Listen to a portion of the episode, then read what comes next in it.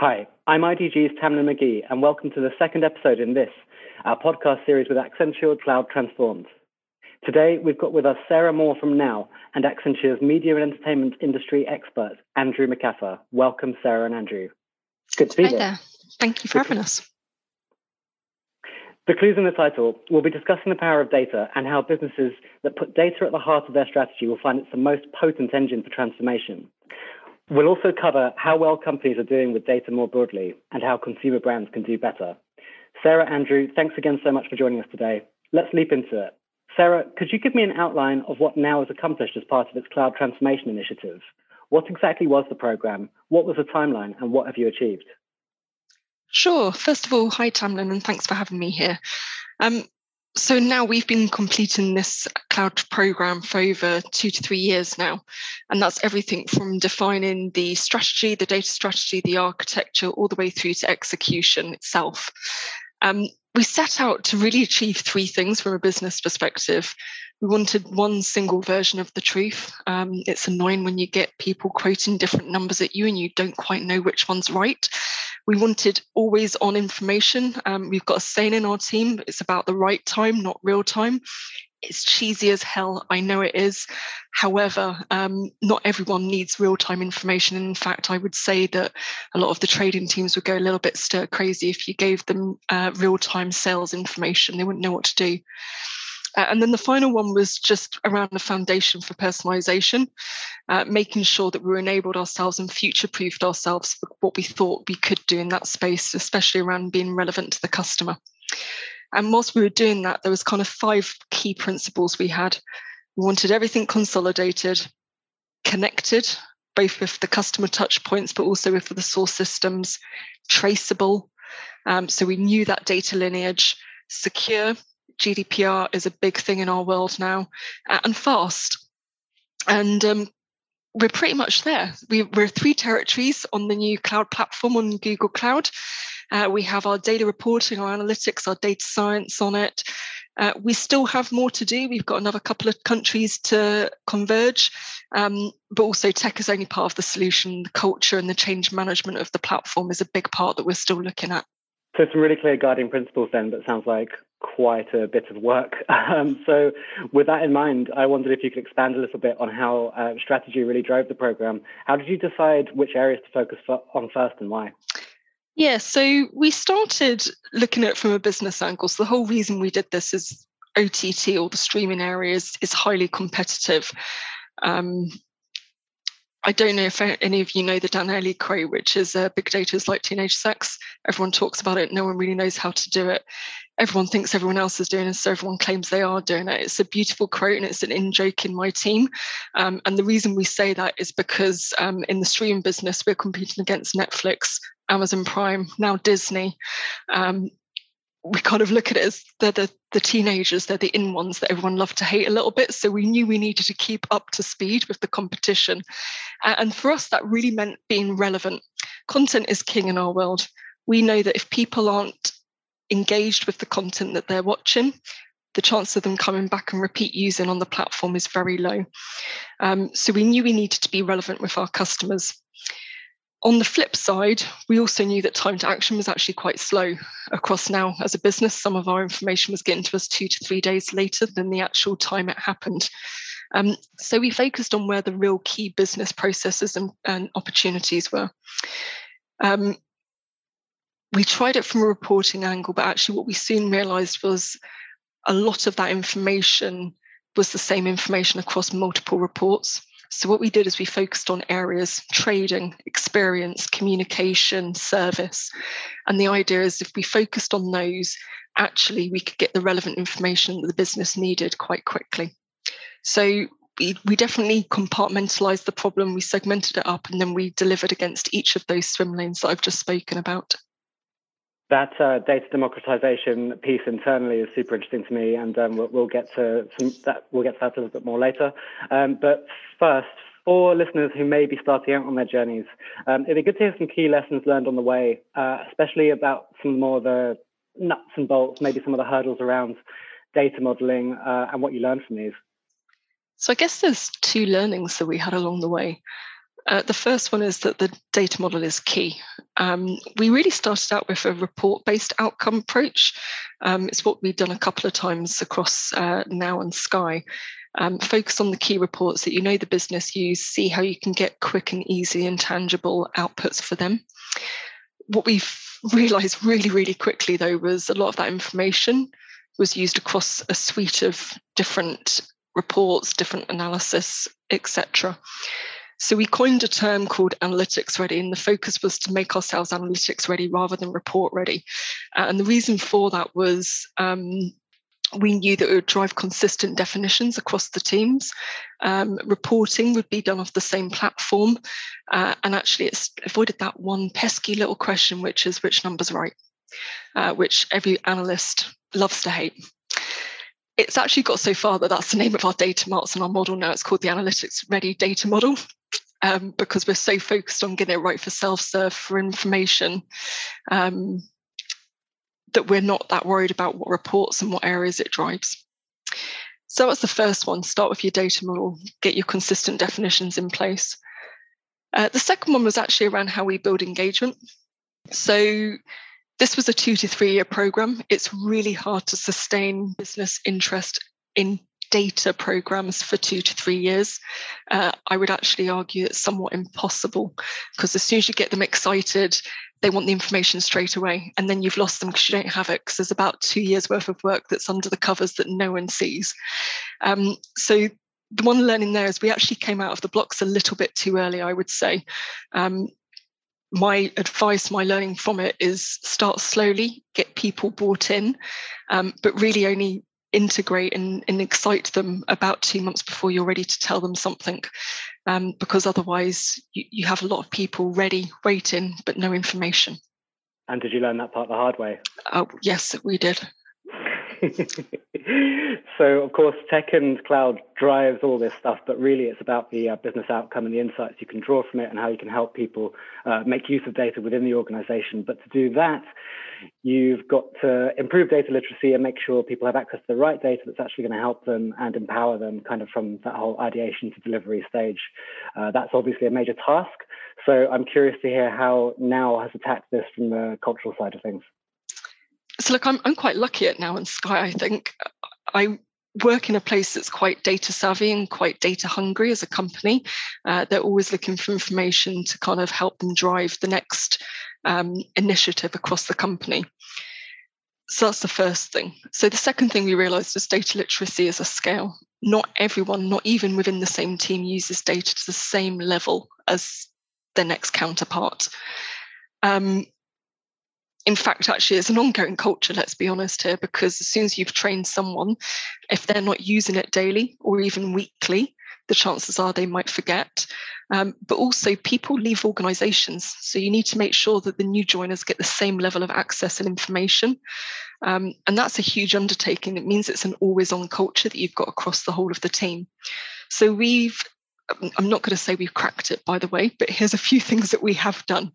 Um, we've created layers of access rather than kind of ensuring everyone gets everything, um, all the way through from data champions in each of the team and compliance champions, because they tend to go hand in hand right now. Um, but then we divvied up access according to whether we thought you were a business user. They just want easy access to information that's the right information for them. And honestly, if we can get it to them in a PowerPoint or something that's really easy to use and understand, even better. Then you have the power users. So these ones we classified as report builders. So we're happy to give them access to MARTS information, not necessarily to the underlying data, but enough information that they could actually empower themselves to build out the information, the reports that they needed uh, for their teams. So, for example, forecasting teams. Um, specifically in the customer value side, we found this really useful for them to kind of size and determine their initiatives. And then the third area was tech users, um, those who want to get into the detail, those who want to code. Um, we have access to the Google Cloud environments for them. It's only a really small number of teams that have this. It just makes it easier for us to manage the kind of the data access and the regulations that come with that. Um, but the whole thing that was underpinning this was a community, uh, and this is where the data champions came in. So um, I often say to my guys in the world of Uncle Ben uh, from Spider Man, with great power comes great responsibility, um, which is I will give access, I will try and make your lives easier with all of this information.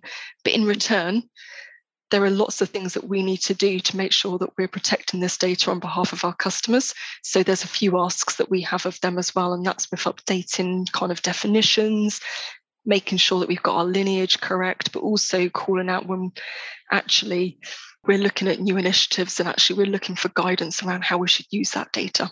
Our research, Tamlin, shows that 75% of executives across all industries read data and 63% acknowledge they make data driven decisions, but only 21% are confident in their data literacy skills. And that's a huge gap.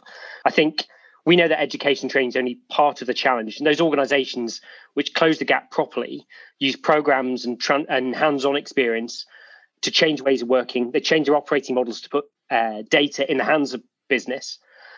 And they have leaders who are visible in using their data assets in meetings publicly, showing people how to interpret and make decisions in a data driven way. Good stuff. So there's a certain responsibility amongst leadership there to kind of uh, pave the way in terms of um, organizational approaches to data as well, would you say, Andrew? Absolutely.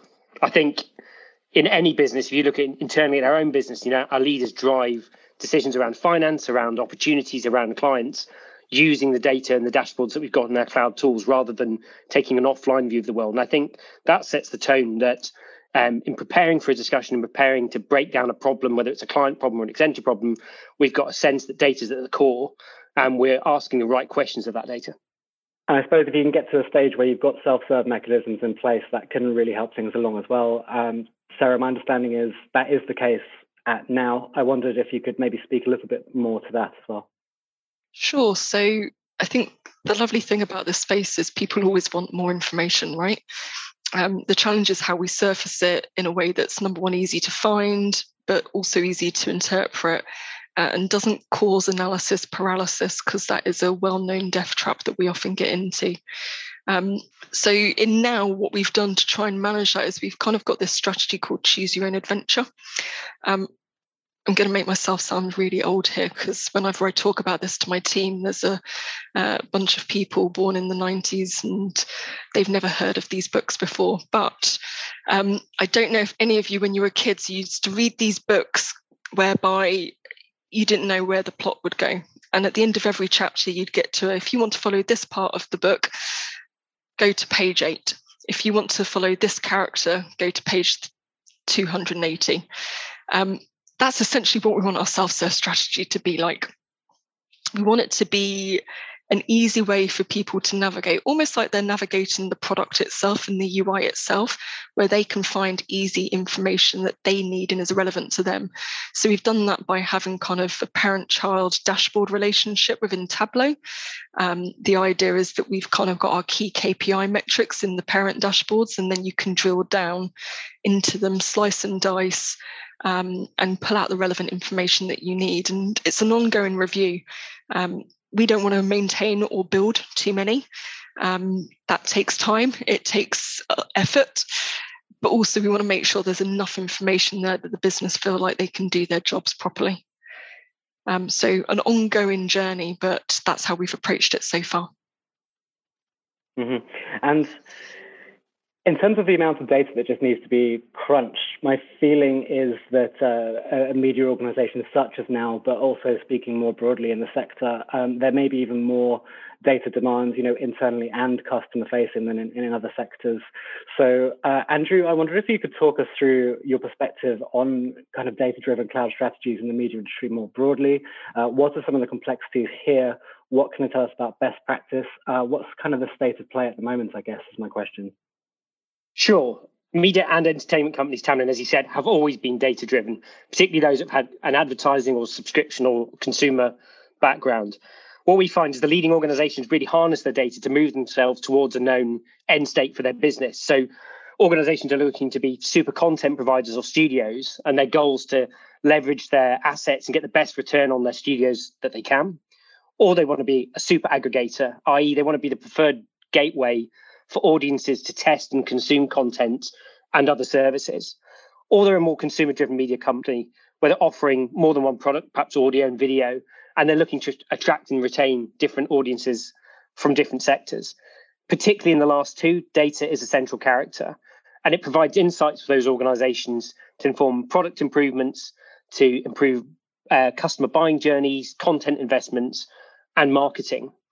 So, whilst ultimately these media organizations are judged on their growth and their revenue and their ability to onboard audiences and customer lifetime value, at the heart of it is getting the data to make those decisions and drive that growth.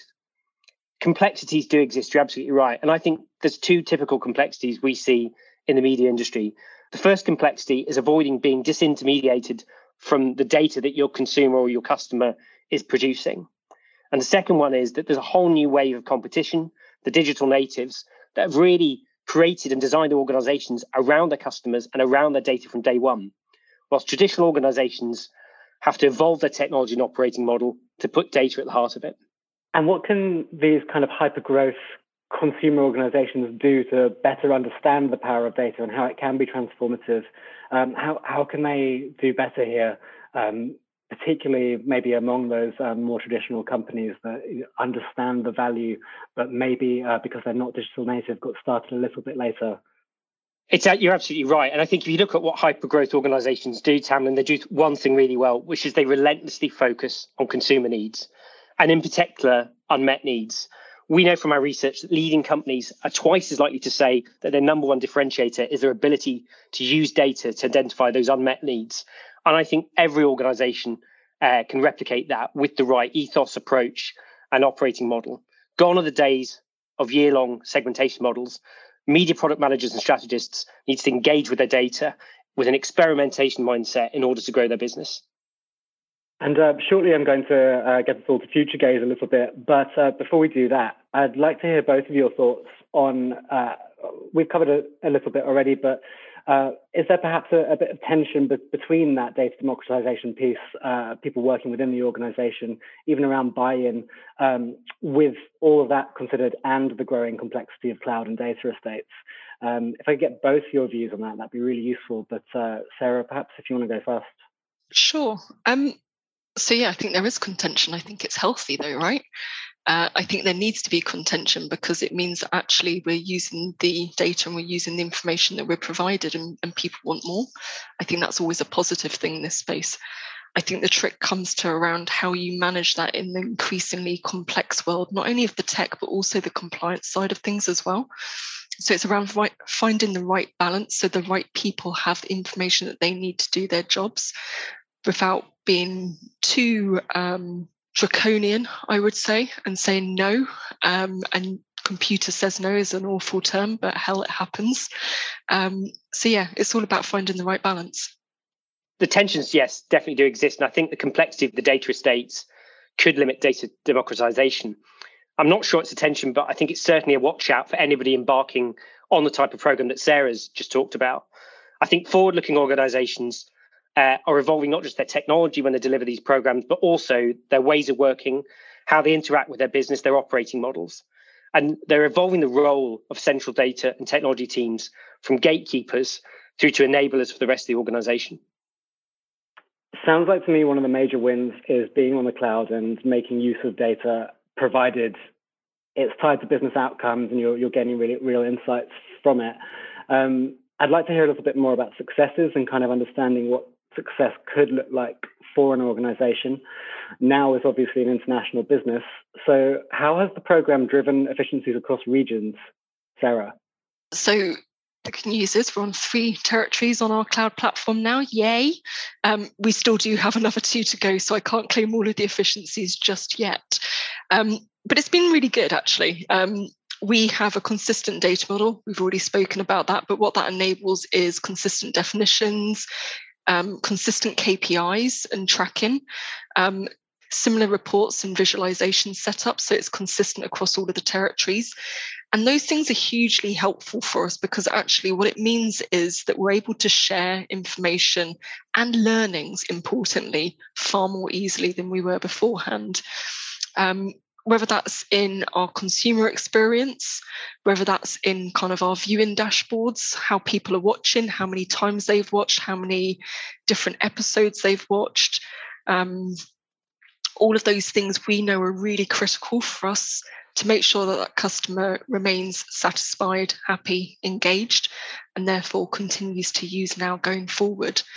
Um, some of the other great things around all of this is that actually it means we can build things once and deploy multiple times, which has been a huge, huge efficiency driver across the whole of now. And I say now loosely, it's not the same brand in every territory, so uh, forgive me there. But it does mean that actually when we build out our forecasting models, when we build out our churn models, when we build out our content recs, we can use the same algorithms behind the scenes because it's a consistent data model.